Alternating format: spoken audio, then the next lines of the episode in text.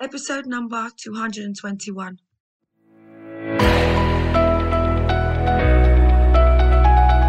Hello, hello. You're listening to the Career Changemaker podcast. Having the courage to leave a career that you have worked hard to build and try something else can be tough. So, in each episode, we dive into key career change strategies so that you have a clear understanding of what is required to transition into a new role or a new industry without feeling like you have to start at the bottom or have to take a massive pay cut. Because hashtag ain't nobody got time for that. if you are ready for frank and honest discussions about how to become a career change maker, keep listening. I'm your host, lawyer turned career strategist and executive coach, Janine Esbrand.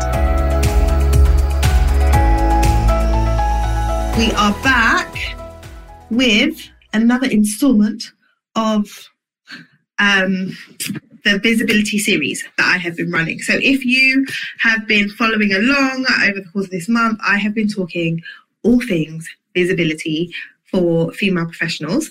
And the reason why I've been talking about that is we don't want you to be the best kept secret. Like, we don't want you to just be in your office doing great work, but people not really knowing about the work that you're doing and you not getting the recognition or the advancement opportunities that you desire and that you deserve because you are not being visible and your expertise is not being visible.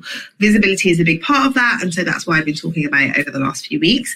So today I want to talk about how you can land interviews or opportunities without making any applications. So I'm going to share with you a bit about one of my clients' experiences where they were able to attract three interviews in one week and not actually make any application. So I want to talk about how you go about doing that.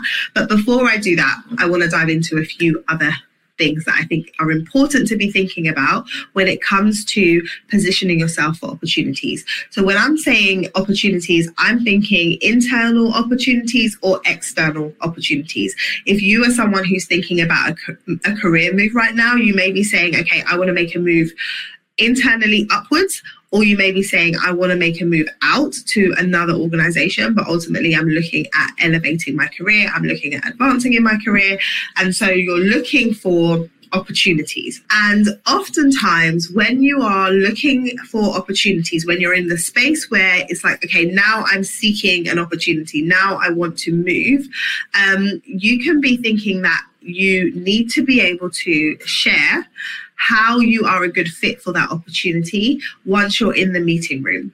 So once you get in the meeting room, whether that be with your present employer or once you get into that meeting room with an interviewer, that is when you need to shine. That is when you need to be able to demonstrate your value. That's when you need to be able to talk about what you can bring to the table and convince them that you are the ideal candidate for the role. That is the way that most people approach it. Um, and they will be thinking, okay, like, I've done my CV, I've done my cover letter, or I've had that conversation. And off the back of that, I've now been invited to this meeting. And now I need to shine and be preparing for that, be thinking about what you can be saying, what they want to hear, and all of that jazz. Now, there is time and space for that. But when you think about how humans operate, when you think about the landscape that we're living in right now, what I want you to recognize is you being assessed for this opportunity happened way before the time that you're sitting in that meeting room. It started happening way before. And a lot of us are missing opportunities to shape how people view you because you're waiting till too late in the process. So let me explain.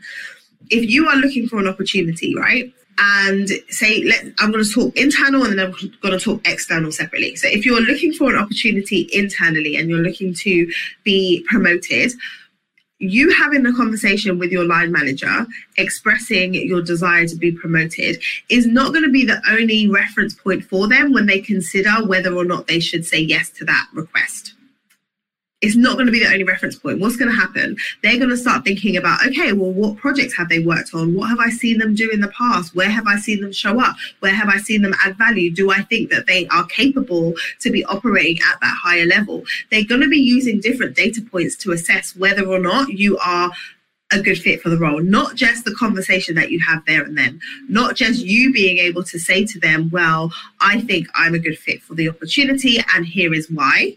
That's part of it, but that isn't all of it. So, if they are looking at different data sets, if they are considering past encounters with you and past experiences of your work that they are aware of, do they have everything that they need to make that assessment? Because they can only go on what they've actually been exposed to. So if you haven't been being visible, if you haven't been talking about the work that you're that you're doing, if you haven't been strategically building relationships within your organization so that people can be talking about you, then the data sets that they are referring to when they're considering like is this person going to be a good fit and is this person capable is is missing some bits it's missing some bits but it's in the moment when it's like I'm ready for that opportunity and I'm ready to move forward, it's too late then for you to then add in like all of the extra things that you could have added in earlier. Like you can talk about it, but is it really going to stick with them? in the way that it would have if you were being strategic before. So, when we talk about visibility and we talk about the importance of having a, a, personal brand, I don't believe it's a nice to have right now. I think it's a necessity because people are looking at lots of different things when it comes to considering candidates. There's a lot going on in the marketplace, there's a lot happening, there's a lot of change, there's a lot of flux. And so you want to be the person that is a no brainer solution. Like you want to be the person that they say, of course, because we know that you helped us with this, this, and this, and this. We know that you've been able to add value here, here, here, and here. So make sure that you're being intentional about not only adding the value, but talking about that value before you need it. Before you need it, not just waiting until the meeting for you to start talking about all the things that you've done over the past year. What were the touch points? before that you could have been leading into so that they are 100% clear now that they need you and they want you. So that's internal. If you're thinking now externally, when you are considering your profile and you're considering the fact that most people will Google you. When it comes to interviews, when it comes to even networking, if you meet someone new, oftentimes you'll Google them. If someone, if you're being considered as a candidate for an opportunity, they're going to Google you. When they Google you, unless you have an online presence like a website and other things going on, the first thing that's going to come up is your LinkedIn profile. And so when they go on the LinkedIn profile, what do they see? If there's nothing there, then you've missed an opportunity to inform an impression upon them before you actually get in the room. Because if you haven't got anything out there, then they, all they have to go on is what you're saying in that interview. But if you have got a body of work, or if you have got your perspective being shared, or if you have got your accolades, or you have got your um, experience that you're showing and you're sharing in relation to what it is that you're applying for, that all backs up what they're seeing in front of them when you go in in the interview and you start giving examples of things that you've done and things that you've achieved and places that you've been in your career and then they're able to go online and they can see that there's some congruency there that i see this person online. I see this person through their LinkedIn profile has been showing up and doing this great work. I see them at events. I see them um, sharing their perspective. I see them sharing their insights. I see them talking about recent developments. And then now this person is in front of me and what they're sharing correlates with what I have seen. On a subconscious level, that's going to make the interviewer really believe that you are the person that you're saying you are in front of them and that you can do the thing that you are applying for. So you're able to use a personal brand, you're able to use your intentional messaging to support what it is you're trying to achieve right now.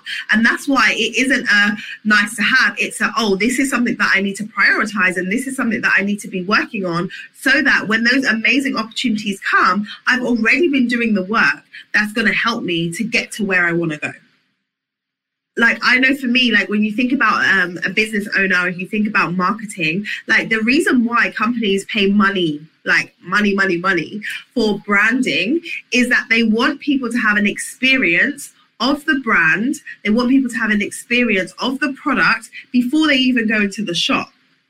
So that when you get to the shop, like say you're like, I want to get a new iPhone, when you get there, you know what to expect Why do you know what to expect? Because there is a, a very established brand around the iPhone. And so the expectation when you get in the shop is, hey, I just want to have a conversation. Which model do I want to get? I'm going to go get it because I know what I'm getting.